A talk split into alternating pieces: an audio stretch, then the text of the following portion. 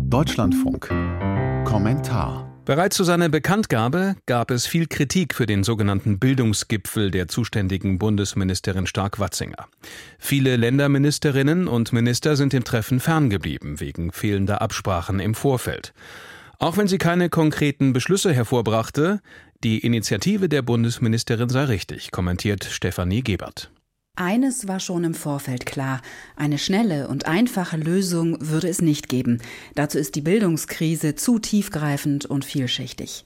Angefangen bei maroden Schulgebäuden und unbesetzten Lehrkräftestellen, über die schleppende Digitalisierung bis hin zur Tatsache, dass immer noch der Bildungserfolg eines Kindes, also etwa ein guter Schulabschluss, vom Elternhaus abhängt trotzdem kein Grund, die Initiative der Bundesbildungsministerin in Bausch und Bogen zu verbannen. Erklärtes Ziel von Bettina Stark-Watzinger ist es, eine Taskforce für eine engere Kooperation zwischen den wichtigen Akteuren Bund, Ländern und den Kommunen als Schulträger hinzubekommen. Und dieser Ansatz ist richtig. Dazu sollten erstens endlich präzise Bildungsziele und Standards vereinbart werden, die verbindlich für alle 16 Bundesländer gelten. Gerade erst vor zwei Wochen hatte die Kultusministerkonferenz gezeigt, wie das gehen könnte. Sie hat sich auf einheitliche Vorgaben für das Abitur verständigt. Das ist ein wichtiger erster Schritt, dem weitere folgen müssen. Notwendig ist zweitens, sich tatsächlich als Team zu begreifen. Und da geht es nicht, wie die FDP-Ministerin richtig anmerkt, dass sich die Länder untereinander angehende Lehrkräfte abspenstig machen. Wichtig wäre stattdessen, die Vorteile des Föderalismus produktiv zu nutzen und voneinander zu lernen ohne parteipolitische Hintergedanken. Nehmen wir das Beispiel Bildungsmonitoring. Gemeint sind etwa standardisierte Tests, die genaue Informationen über die Stärken und Schwächen von Schülerinnen und Schülern bieten. Mit diesem Wissen können die Kinder und Jugendlichen zielgerichtet gefördert und die Unterrichtsqualität damit verbessert werden.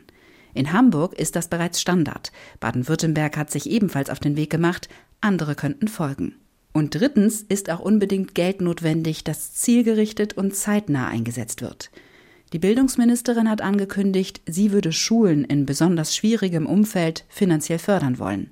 Das wäre eine zielgerichtete Unterstützung. 4000 Schulen könnten profitieren.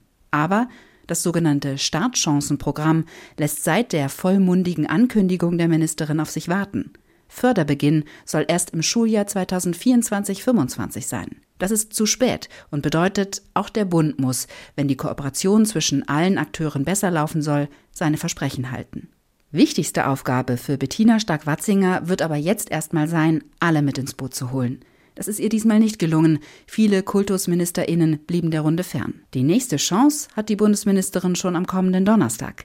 Beim KMK-Treffen sollte sie den Schulterschluss mit den Ländern üben, damit es tatsächlich bildungspolitisch bergauf geht und es bald einen Gipfel gibt, der diesen Namen auch verdient hat.